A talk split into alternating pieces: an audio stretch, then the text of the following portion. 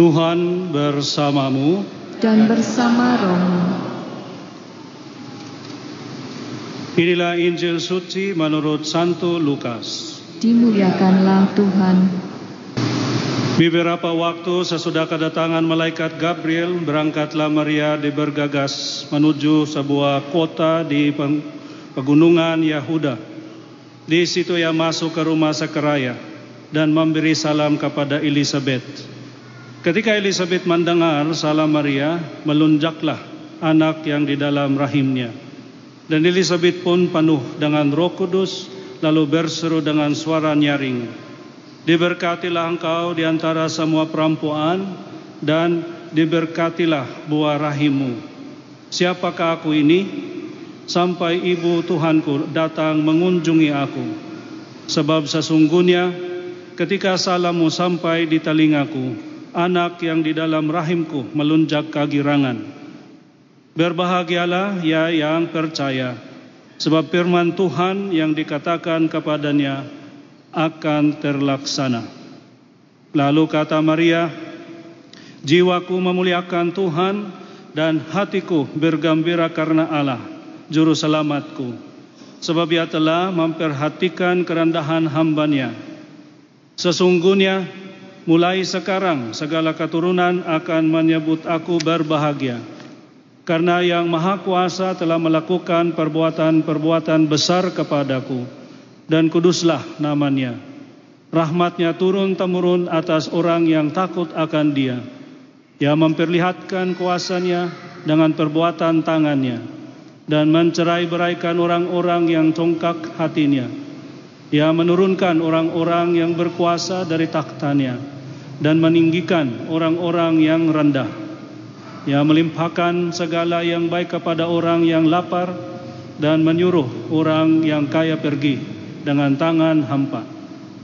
Ia menolong Israel hambanya karena ia mengikat rahmatnya seperti yang dijanjikannya kepada nenek moyang kita, kepada Abraham dan keturunannya untuk selama-lamanya.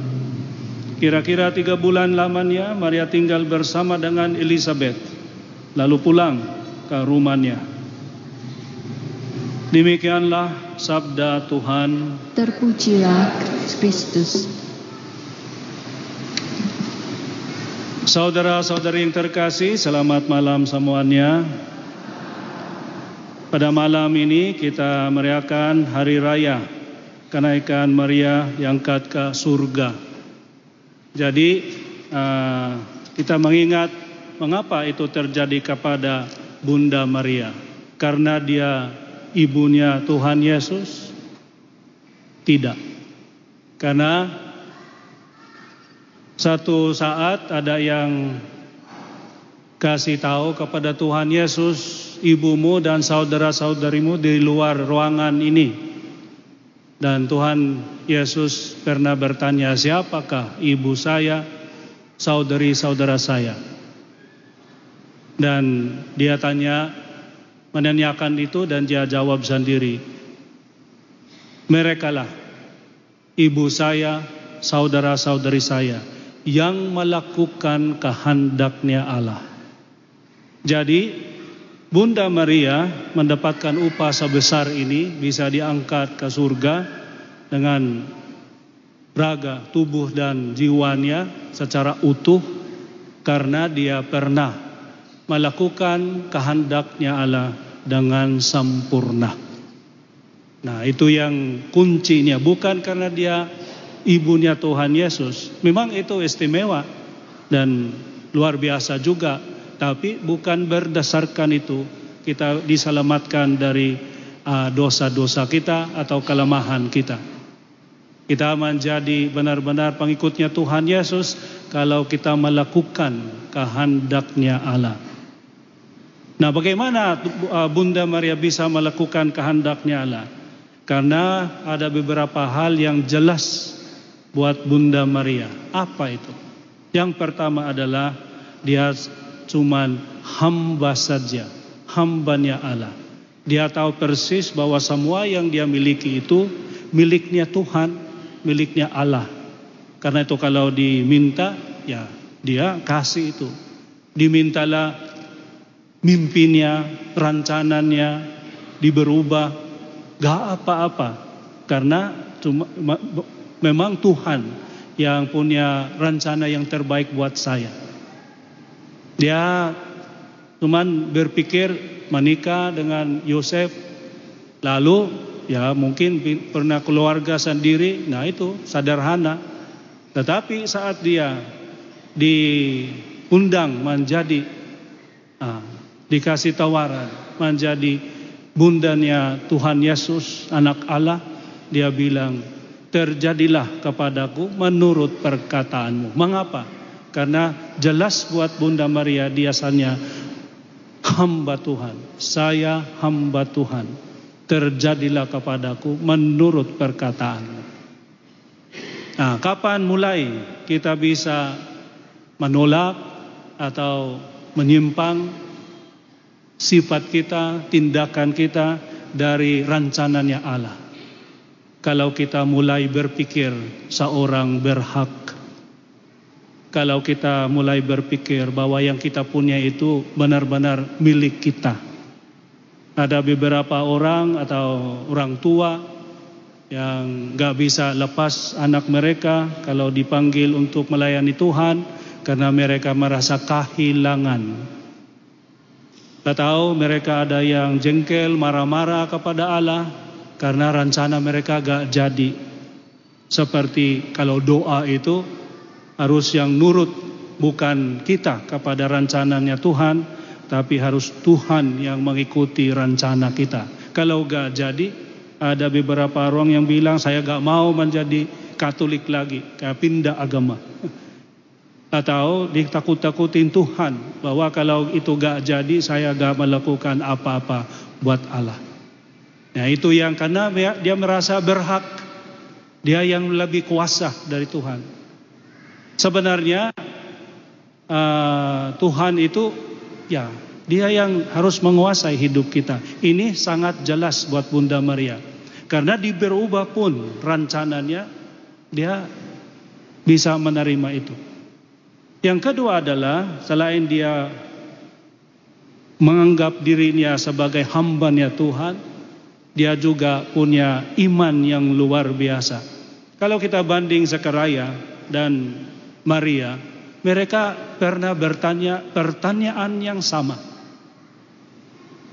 Zakaria juga pernah bertanyakan bagaimana itu bisa jadi. Bunda Maria sama, dia menanyakan pertanyaan itu. Bagaimana itu bisa jadi? Apa yang disampaikan oleh malaikatnya. Dua-duanya masuk akal kok. Kalau si Zekaria masuk akal juga. Siapa yang gak bisa bertanya seperti itu kalau di dikasih apa ya berita bahwa istrimu nanti hamil. Istrinya sudah di 80-an ini dan sudah terbukti istrinya Elizabeth seorang mandul. Oh, mandul dan sudah cukup tua, tiba-tiba hamil. Pastilah uh, Zekaria bisa bertanya dengan masuk akal bahwa bagaimana itu bisa jadi. Nah Bunda Maria sama, masuk akal juga pertanyaannya karena dia bis, memang sudah tunangan tapi belum pernah ada hubungan sebagai suami istri. Nah bagaimana dia bisa hamil? Dua-duanya masuk akal. Tetapi mengapa Zakaria menjadi seorang bisu dan Bunda Maria memuliakan Allah? Ah, beda sekali uh, hasilnya. Karena Zakaria menanyakan pertanyaan tersebut dengan keraguan-raguannya. Dia beragu-ragu, benar-benar gak percaya. Uh, itu gak mungkin itu. Gak masuk akal. Nah, tapi Bunda Maria bertanya dalam keinginannya melakukan kehendaknya Allah. Dia cuma bertanya supaya kalau ada penjelasan sedikit saja dia sudah wah udahlah saya melakukan itu. Karena dia dari kepercayaannya, imannya. Nah itulah sifatnya Bunda Maria. Dia jelas sekali identitasnya adalah hambanya Allah. Dan dia jelas juga percaya kepada Tuhan. Gak ada yang mustahil buat Allah. dikasih penjelasan karena Roh Kudus itu dan dikasih caranya, dia agak tentu saja ya nangkap itu. Gak tahu persis apa yang di, tapi karena ini dari Tuhan ya udahlah. Nah ini sifat yang luar biasa. Kadang-kadang kita selalu makai pikiran kita kalau sudah gak masuk akal kita gak, gak mau menjalankan itu. Atau kita bermimpi berdasarkan saja yang kelihatan. Kalau sudah gak kelihatan kita gak percaya gak melakukan. Karena itu ya yang kemajuan kita cuman ya sederhana saja. Biasa saja. Tapi kalau kita mau benar-benar menjadi seorang matang dan berkembang imannya harus uh, percaya kepada Tuhan dan jangan ragu-ragu lagi bahwa Tuhan itu ada, ada nyata dan bisa melakukan semua saja kalau kita mengikuti rencananya. Dan pada akhirnya Bunda Maria juga dia orang yang sabar. Sabar sekali. Karena ya biasanya kalau dihitung secara kebudayaan kita, cara lihat kita, kacamata kita bisa disebut Bunda Maria itu kurang peduli dan pakah kepada anaknya. Karena kalau anaknya yang sangat baik itu ditangkap, dipanjara, dipukul-pukulin sampai diselibkan, pasti ibunya harus maju untuk berjuang dan melawan semua orang itu dan memberhentikan semua itu. Itu yang ibu yang benar. Maksudnya itu biasa saja. Karena siapa yang dengan sabar menerima kejadian itu. Tapi ya itu tapi ini ya Bunda Maria sabar. Bukan karena dia gak merasa apa-apa. Dia nangis terus. Dia kecewa terus. Tetapi dia tahan itu. Tahanlah. Kalau ini rencananya Tuhan. Ada, ada baiknya. Kalau Petrus sudah gak sanggup. Oh gak, jangan begitu. Karena Tuhan bilang kepada dia di belakang saya setan. Jangan di depan. Jangan saya yang disuruh ikut Anda. Engkau yang ikut saya, rancananya Tuhan. Karena pikiranmu pikiran manusia, bukan pikiran Allah. Kalau Bunda Maria sama sekali kita agak benar, uh, mendengar peneguran seperti itu karena dia tetap diam saja, sabar saja. Melihat darahnya Tuhan Yesus, dia dibersihkan saja. Tuhan Yesus sudah diselipkan, dia di, di, dibawanya. Dan saat Tuhan Yesus sudah meninggal, dia membawa jenazahnya, anaknya. Itu kesabaran yang luar biasa. Bagaimana dia bisa tahan diri? Karena iman yang tembus bisa menembus pemandangan yang sejelek itu. Kalau para rasul Wah, sudah lari semua kecuali satu. Karena mereka sudah putus asa, ini gak masuk akal, gak ada harapan lagi. Ya, mereka sudah meninggalkan kepercayaan kepada Tuhan dan larilah dan dalam ketakutan. Tapi Bunda, Bunda Maria tetap ada. Waktu Tuhan Yesus masih hidup dan itu uh, mukjizat pertama kalau orang yang biasa saja bisa marah-marah waktu itu. Kapan?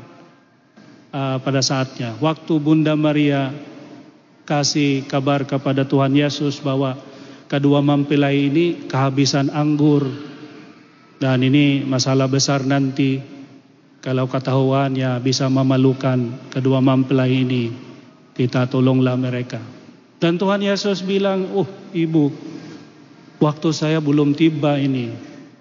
Seperti ditolak lah. Tapi dia mungkin senyum, tahu persis sifat anaknya. Dia langsung ke pegawai di sana, karyawan di sana. Lakukanlah apa saja yang dia katakan kepada anda. Nah di situlah kesabaran Bunda Maria. Dia gak maksa, dia gak berdebat. Tetap tahan saja. Dan kalau ada yang dia gak bisa pahami, dia diam, dan menrefleksikan itu, bermeditasi dalam hatinya. Selalu itu dia renungkan sampai dia manca, man, uh, menemukan keterangannya. Nah, itulah sifatnya Bunda Maria.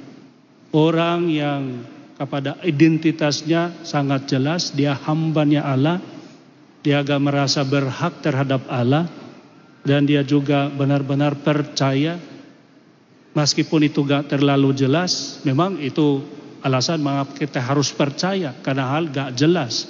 Kalau jelas sih, gak usah percaya, di, dipahami saja, karena jelas. Tapi kalau tidak jelas, kita harus ambil kepercayaan kita. Ini bisa ada maknanya. Dan tahan, tahan terus.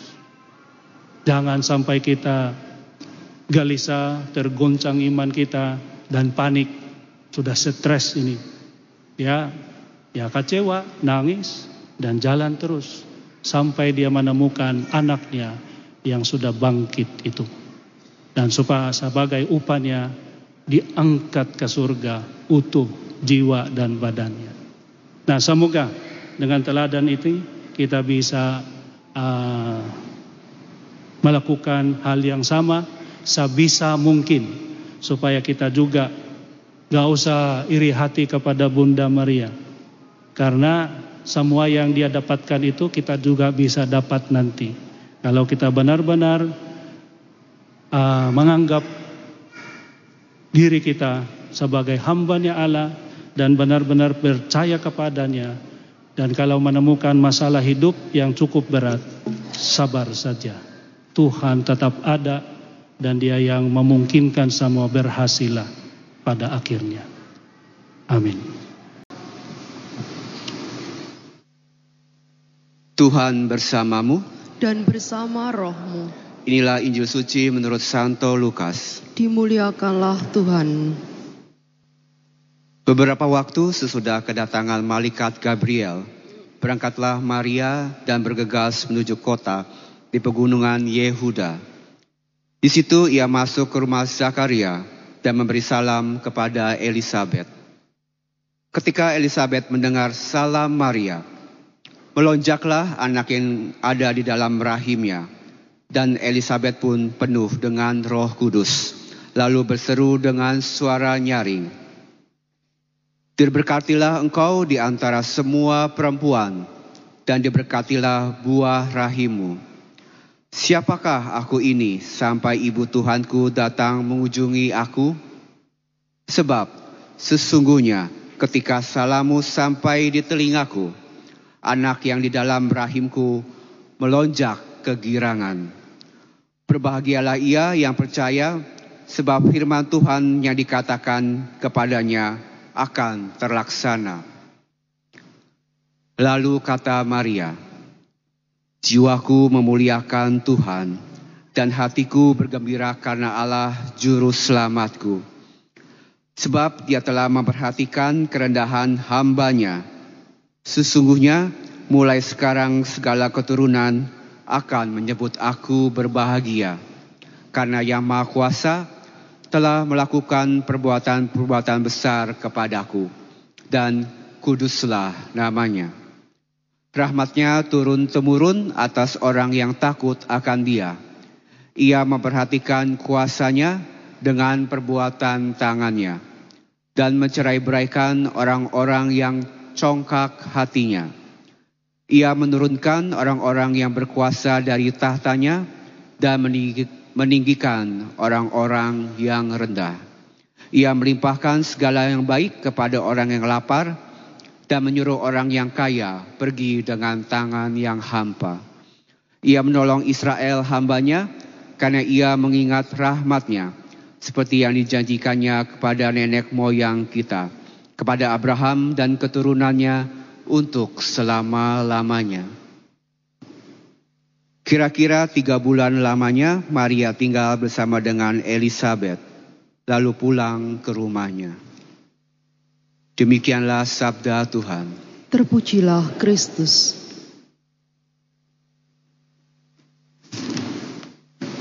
Ya, kalau kita membaca ajaran gereja, kita akan menemukan setidaknya ada empat dogma tentang Buddha Maria. Jadi ada empat dogma yang berbicara tentang iman kita kepada Bunda Maria.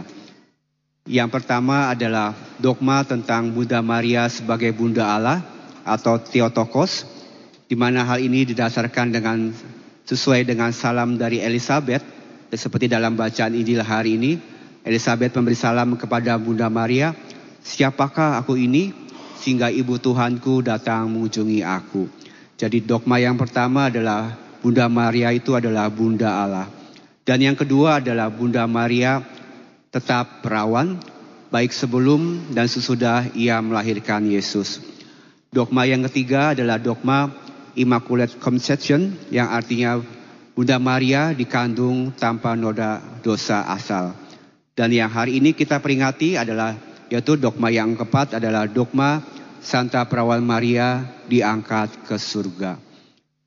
Biasanya dogma atau perayaan Bunda Maria diangkat ke surga itu kalau kita lihat dalam kalender liturgi jatuh pada tanggal ada yang tahu? Ya, 15 Agustus.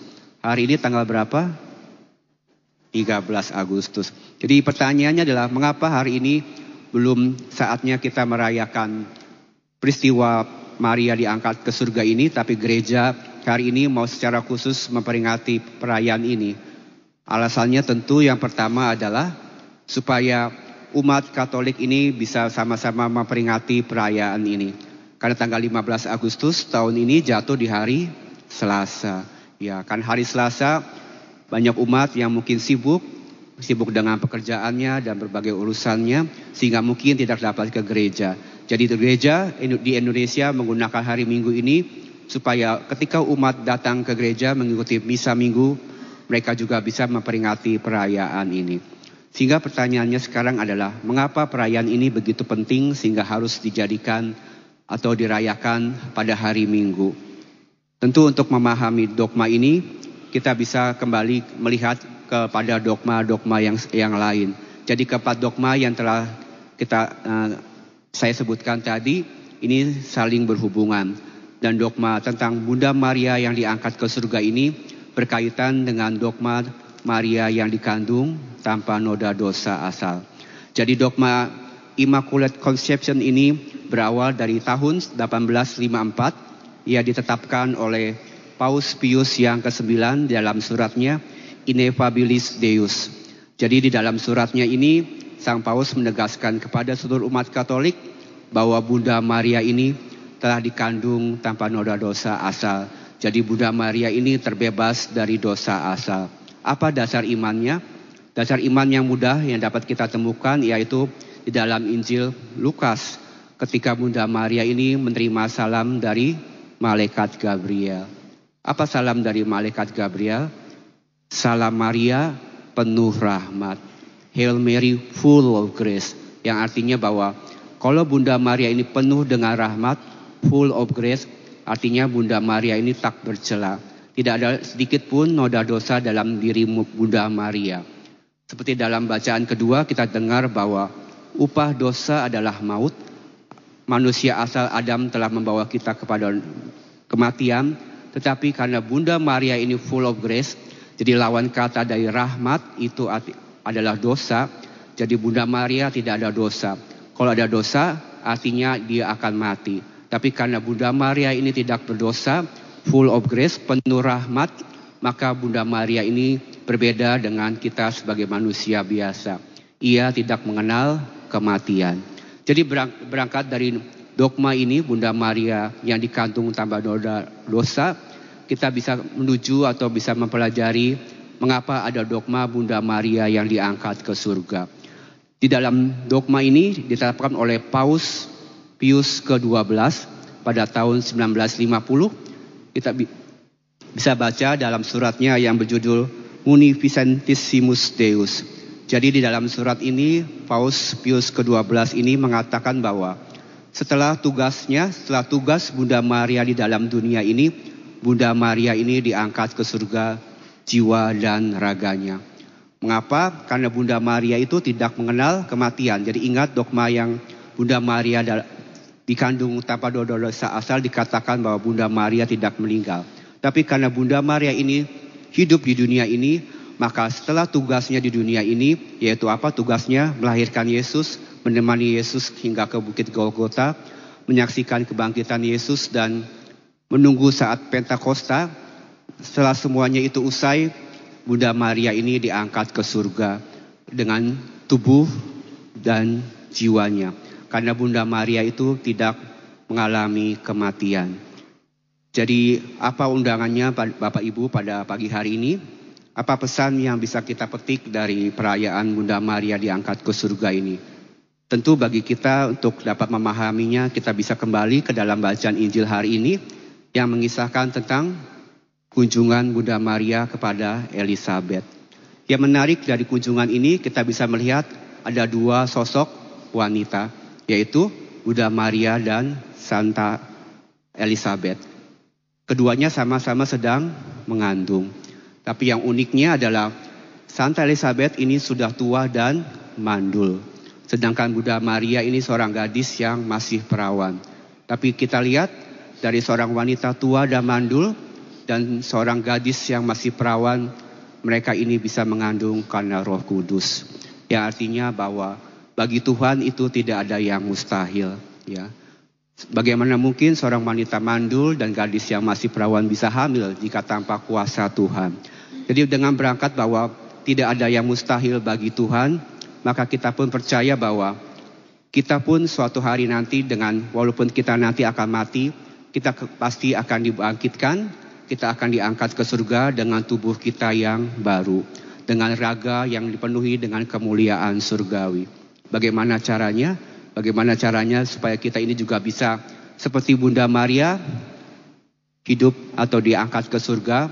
Tentu kuncinya kita mau belajar seperti Bunda Maria.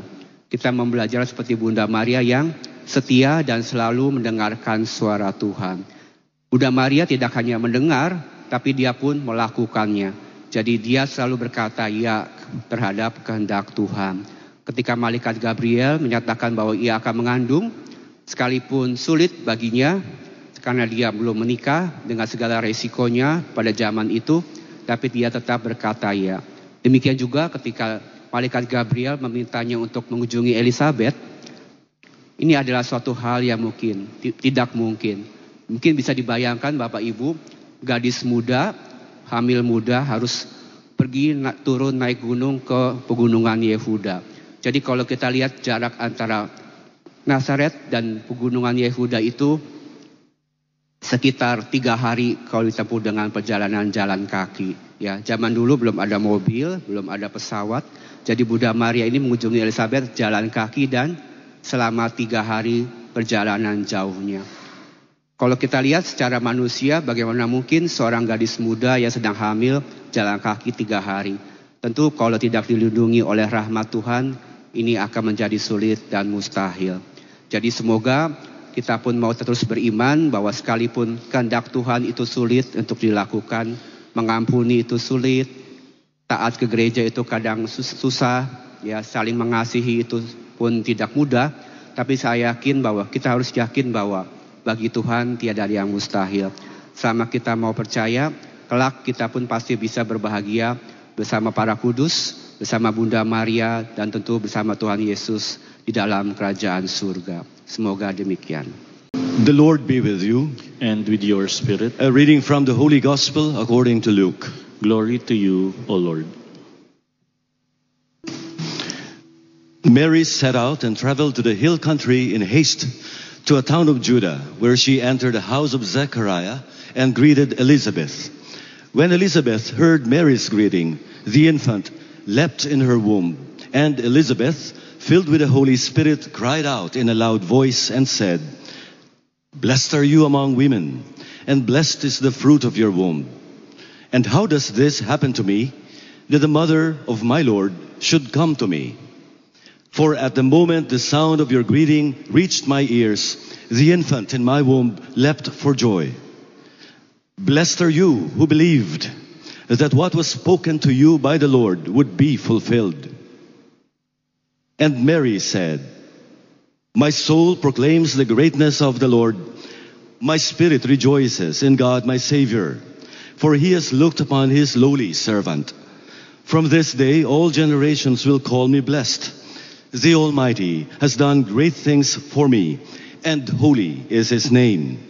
He has mercy on those who fear him in every generation. He has shown the strength of his arm.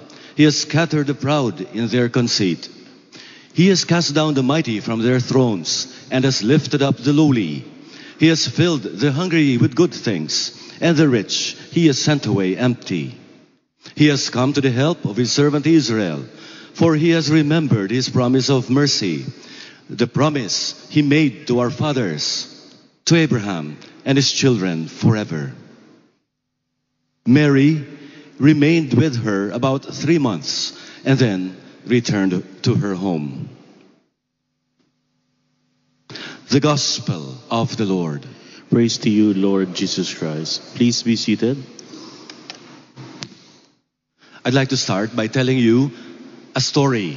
And the story is coming from a real life experience of a researcher, an anthropologist, who went to the villages in one of the countries in South America, Colombia, and he found a little Catholic village.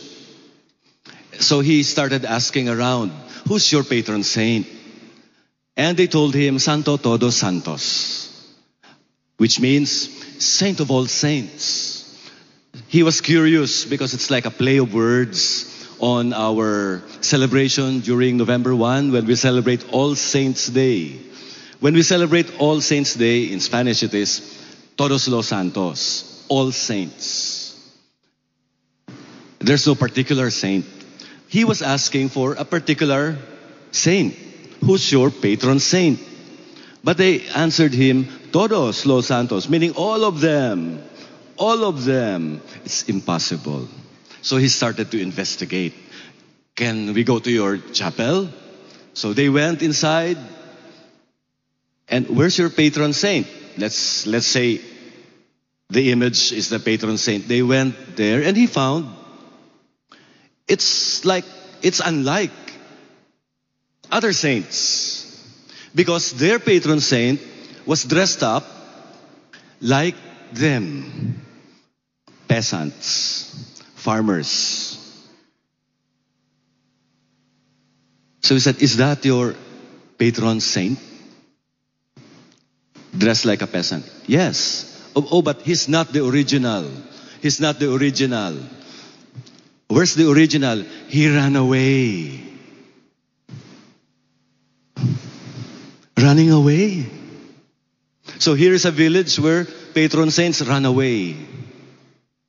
So, Redemptor Mundi, take care that our patron saint, our, our patron is named what? It's Jesus Christ. It's in the name. So take care that Jesus Christ does not run away from Surabaya. Our patron saint ran away. Why? Why? So he started asking why, and the people told him the story that one day the government and the military entered the church while people were praying and locked down the, the doors. They led all the people out. They did not kill people, but they led all the people out because they will make the church into a garrison, into a prison of all rebels. In other words, it is a story of militarization. They made a church, the house of God, into a prison. And that is why the people say the patron saint ran away. Oh, so you don't have a patron saint anymore. Oh, no, no. So many other saints arrive. So many other saints arrive. It seems that in this area, so many patron saints are running away. All of them are running away. What is the point of the peasant? The people were just ready to welcome all the saints that are running away. That is why their patron is Santo Todos Santos, all saints, all the saints who are running away, all the saints who do not have homes, all the saints who are unwelcome. You are welcome here. These are indigenous people speaking. They're the Maya. And they say that the home of all the saints running away is up there in the mountains where the people are. This is not fiction. This is not my invention. It comes from an ethnography, an anthropological fieldwork born from the observations of a social scientist doing his research among the peasants in South America. And this story tells us something about hospitality. It tells us about hospitality. Let's look at the gospel. The gospel starts by saying Mary set out and traveled to the hill country in haste. She was in a hurry. Mary was not running away. Mary's journey through the hill country, I think I've mentioned it already to, in some other homilies, that when I saw this, when we were having a pilgrimage, and when we priests saw this, one of the, the, the eldest among us said, Mary must have been a mountain climber. Because it's up and down, up and down. And she walked. And she was in a hurry. And she was pregnant. That was Mary. She set out in haste. That's, let's just focus on that. The beginning of the gospel today. And let us look at the end. Where does the gospel story end? It ends by saying, Mary's, Mary remained with her about three months and then returned to her home. In other words, this, we call this a pericope, this part of the story starts with Mary actively going to the home of Elizabeth and ends by saying, telling us she was there. She reached the home of Elizabeth. She stayed there. But you know what? The story is also telling us what was that important thing that Mary set out for? Well, there, what was she doing? Well, we could say she was cleaning the house because Elizabeth was pregnant. She was cooking, washing dishes, doing the work that Elizabeth, in her precarious condition, could not do. What's so important about hospitality? What's so important about these menial tasks of Mary? And the answer would be in the first reading and in the second reading. The first reading is quite difficult to understand. It is from the book of Revelation. You have so many signs, so many symbols, so many apocalyptic, meaning to say it does not happen yet. It will happen in the future, but we don't know what it, it will be. You have there images of dragons, images of the things that will happen at the end of the world. It fills you with fear. I didn't like that book until until we took up that book. One of my favorite passages would be elements in this book of Revelation would be the letter to the seven churches. These seven churches, seven communities of the Christian faithful, were having different behaviors in regard to the faith. Some were lukewarm, some were very enthusiastic at first and then they ran away, etc., etc. Some were faithful. And these letters wanted to encourage the churches. In one of these chapters of Revelation, we find what we have read today. And what does it say? The very center of the book of Revelation is the opening of the door of heaven. There is a secret to be able to open that door. And the secret is the secret is the secret of Mary. The secret is hospitality. The secret is to go out in haste, to remain there. Doing what? Doing household chores. Yes, brothers and sisters, you're cleaning the floor. You're washing of your plates and dishes. You're cooking of your food, your errands, the difficulties to make both ends meet, your budgeting, your counting, accounting, your hoping, all of these is what we call home. Homemaking. In fact, that was the title of the story, of the ethnography that I recounted to you at the beginning. It's about homemaking. And this home, when it becomes what we call heaven, is no different from our own homes. It's just that it is more glorious. How glorious it is. The second reading. The second reading in the letter of Paul to the Corinthians illustrates it to us. How? Paul says, This is the glory of Christ. And what we see in Mary is like the first fruits. What we see in Mary is just an example of what will happen to us. So Mary is singular in her honor because she is like the light that allows us to understand the key to the kingdom of heaven. Mary's life is not inimitable.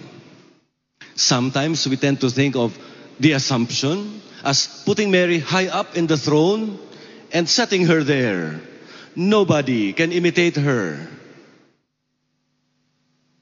Can you imitate her? Not only rising from the dead, but going up, body and soul, into heaven. So difficult to imitate. What we can understand is we get sick, we die, we are buried. That's all. Of course, we believe we will rise again, but we don't know how. We know how. Now we know. With this feast of the Assumption, now we know. Now we know what is the reward of the hospitable. It's not about saints running away. It's about sainthood, the holiness of Mary, her giving us the secret. Sometimes we're so worried about what is the secret of Fatima? What is the secret of Portugal? Yeah, that's right. But please answer the question what is the secret of the Assumption? What is the secret of Mary? Why is she there? And since she is there, what is she telling us? Mary, perhaps just like our mothers, do not actually tell us so many things, perhaps except errands. She needs one more hand, she needs help because of everything that she's doing. That is the secret of Mary. There is only one moment in the entire scriptures when Mary said something very long. And that is in the gospel today. When she said something very long, it was not about herself. She was pointing us to the secret. The secret is the Lord has done everything for her. The Lord was pleased, after all, with her mountain climbing, even if she was pregnant herself. The Lord was pleased with Mary's helping her equally pregnant cousin Elizabeth by doing household chores for three months. Meaning, walking back. This time, six months. So, thanks be to God, Jesus was not aborted by all that mountain climbing. Mary is a strong woman, really strong, with her hands and her feet, able to do the work of God. And the work of God is household work. This is the secret of her glory. This is the secret of the book of Revelation. When the kingdom, the treasures of heaven will be open. It is opened by the heart of Mary.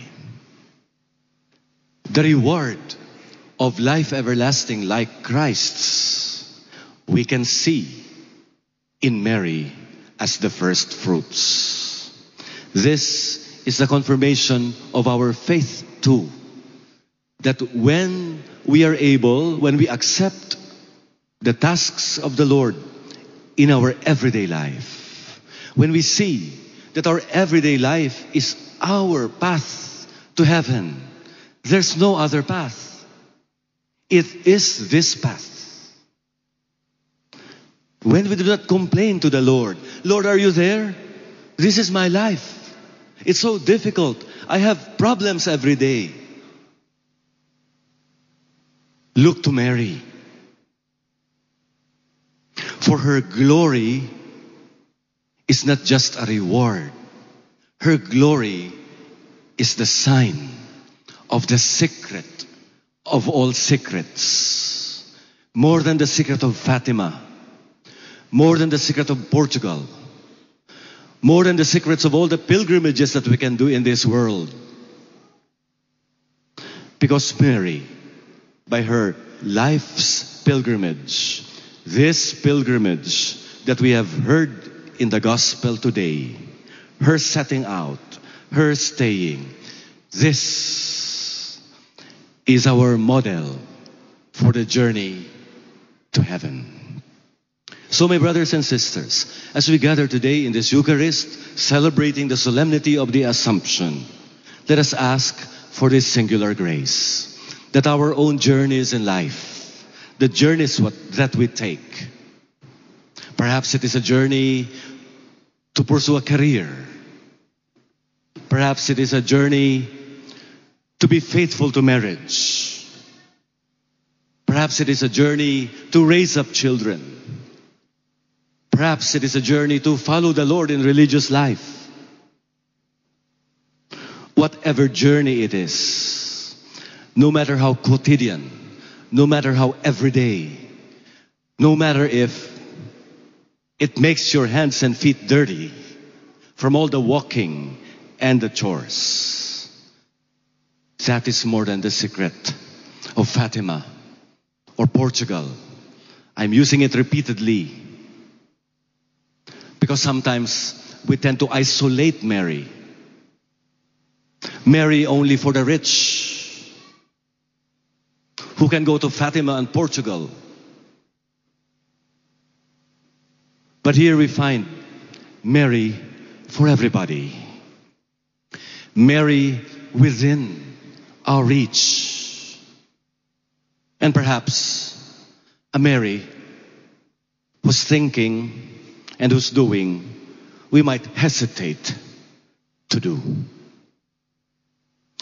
Let us ask the Lord for the singular grace to be hospitable in the way Mary was hospitable.